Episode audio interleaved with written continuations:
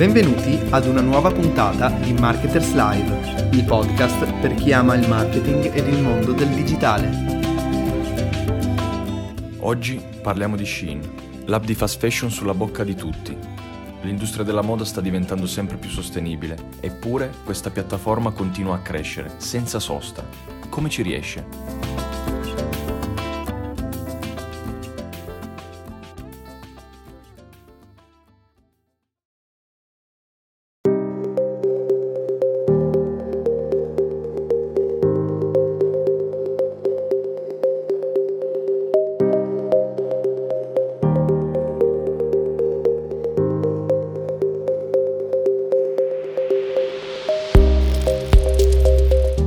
Come sempre, iniziamo dalle basi. Shein è un'azienda di vendita online di fast fashion cinese, fondata nel 2008 da Chris Xu a Nancino. È, come dicevamo, molto discussa negli ultimi anni. Tutti ne parlano, ma nessuno sa da dove venga, perché la storia dei primi anni di questa azienda rimane sconosciuta e non è stata nemmeno confermata dal suo fondatore e CEO tuttora in carica si dice che la piattaforma di e-commerce sia nata come produttrice e venditrice di abiti da sposa e che sia entrata nel mercato con il nome di She Inside nel 2012. Nel 2015 poi il brand She Inside è diventato Shein ed è cresciuto senza sosta fino a diventare il colosso che conosciamo oggi. Concentrato soprattutto sull'abbigliamento femminile destinato alle ragazze della generazione Z, Shein è ovviamente presente su ogni social network una presenza martellante, corroborata da continue collaborazioni con influencer grandi e piccoli. Il boom definitivo arriva nel 2020, in piena pandemia. Shein realizza entrate per 10 miliardi di dollari e a maggio 2021 diventa l'app di acquisti più scaricata negli Stati Uniti, superando addirittura Amazon, tanto che ad oggi il marchio è valutato ben 47 miliardi di dollari. Il successo di Shein è figlio di strategie di marketing capaci di catturare l'attenzione dei potenziali clienti e più in generale di un bacino di utenti il più vasto possibile, tanto che persino chi non ha mai acquistato dall'e-commerce conosce il brand ed è stato raggiunto almeno una volta da una pubblicità online. Ma quindi cosa rende questo brand diverso dagli altri? Beh, prima di tutto il motore principale della piattaforma è una raffinata intelligenza artificiale, in grado di analizzare i dati in modo tale da ridurre le possibilità di errore nella previsione delle tendenze e dimostrare al cliente articoli che ne rispecchino interessi e bisogni, ottenendo così una fortissima personalizzazione dell'esperienza d'uso. A questo si aggiungono cookies e algoritmi che monitorano il comportamento dei clienti in tempo reale riuscendo così ad ottenere una sinergia mai vista prima tra cliente, produttore e fornitore. Shein infatti riesce ad adattare la produzione in modo del tutto automatico, in modo veloce ed efficace. In questo modo infatti non solo è possibile rispondere alla domanda dei clienti, ma si è addirittura in grado di arrivare sul mercato nel momento esatto in cui nasce il bisogno, superando la concorrenza. Shein è poi sinonimo di prezzi estremamente competitivi, ma quasi sempre senza compromessi sul fronte della qualità e se i tempi di spedizione sono un po' più lunghi rispetto ad altri retailer, questo viene bilanciato dal fatto che il cliente possa godere di una spedizione di 4,49 euro, che vanno ad annullarsi al raggiungimento di soli 25 euro. In questo modo il consumatore, spinto dal voler risparmiare tempo e denaro, sarà incentivato ad effettuare ordini più grandi, spendendo quindi di più. Acquistando su Shein poi è possibile accumulare punti e bonus che si traducono successivamente in sconti, come avviene comunemente nei programmi di fidelizzazione della clientela, che spinta dalla possibilità di risparmiare continuerà ad acquistare dal brand. Un'altra tecnica di marketing differenziante è la possibilità che i clienti hanno di interagire con la piattaforma.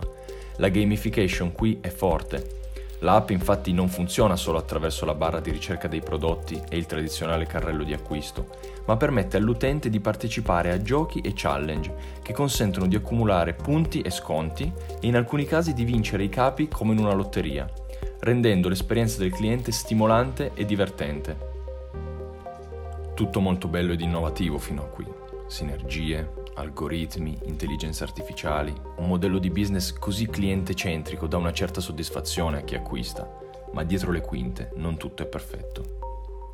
Negli ultimi anni la piattaforma è stata al centro di controversie con alcuni marchi molto conosciuti che hanno accusato il colosso cinese di plagio e di un troppo marcato impatto sul nostro pianeta, data l'aggressività del suo modo di operare. Tra le prime accuse di plagio che sono state mosse a Shein c'è sicuramente quella di Levi Strauss, che già nel 2018 ha citato in giudizio l'e-commerce cinese per una controversia inerente all'impuntura presente sulle tasche posteriori dei jeans. Più recente è lo scontro con Dr. Martens, azienda madre di uno dei modelli di anfibi più famosi al mondo, che ha accusato Shein di vendere un prodotto che non è altro che una mera imitazione dei popolari stivali. Dr. Martens ha fatto sapere nei documenti allegati alla denuncia che il prodotto venduto da Shein sottointendeva, e cito, la chiara intenzione di vendere prodotti contraffatti. La causa non si è ancora conclusa, ma probabilmente non sarà l'ultima denuncia a cui Shein dovrà rispondere. A questo si aggiunge l'innegabile somiglianza tra i suoi prodotti e i beni commercializzati da piccoli brand, che non solo non hanno il potere di lottare contro il colosso per vedersi riconosciuta la proprietà intellettuale, ma non hanno modo di competere neanche a livello di prezzo e di capillarità di distribuzione. Spostando l'attenzione sull'aggressività del suo modello di business, cioè le fondamenta su cui tutto poggia, assistiamo, come già accennato, ad un'altra grande controversia che è oggi quanto mai attuale, la questione della sostenibilità sociale ed ambientale. È facile immaginare che vendere un capo di abbigliamento a un prezzo così contenuto voglia dire sostenere costi di produzione bassissimi, ottenuti da un lato grazie all'economia di scala, ma dall'altro attraverso una produzione realizzata da una manodopera sottopagata e costretta a turni lunghi ed estenuanti. Non è un segreto che le catene produttive dei colossi del fast fashion si reggano sullo sfruttamento degli operai nelle fabbriche. Consideriamo poi quale può essere l'impatto sull'ambiente di un brand che nel 2021 è arrivato a produrre fino a 20 volte il numero di articoli rispetto a Zara ed H&M articoli destinati tra l'altro a una vita brevissima negli armadi dei consumatori, che spesso non indossano lo stesso capo più di un paio di volte prima di gettarlo. Ma quindi, per tirare le somme, ha davvero senso un modello di business del genere in un campo come quello della moda, che è uno dei settori più inquinanti, in un momento in cui la sostenibilità e l'attenzione all'impatto ambientale sono al centro dei dibattiti in tutto il mondo? E di conseguenza, è giusto acquistare su Shein a occhi chiusi? Tra condizioni di lavoro molto più che precarie e discutibili, sovrapproduzione e impossibilità di smaltire correttamente i prodotti invenduti. Abbiamo davvero bisogno di aziende come Shein? D'altra parte, però, è anche vero che non tutti hanno le risorse e la possibilità di acquistare da brand sostenibili o di rivolgersi al mercato del second hand, spesso molto più caro e meno inclusivo in termini di taglie e scelta dei prodotti, e non è giusto quindi colpevolizzare soltanto il consumatore. Forse, per noi che compriamo, la soluzione è cercare di farlo con un po' di consapevolezza. Scegliere prima di tutto i capi che già abbiamo nell'armadio e poi acquistare prodotti che incontrino i nostri gusti, ma non solo rispondendo all'impulso di seguire l'ultimo trend, così da poterli sfruttare al massimo e indossarli per più di una manciata di volte.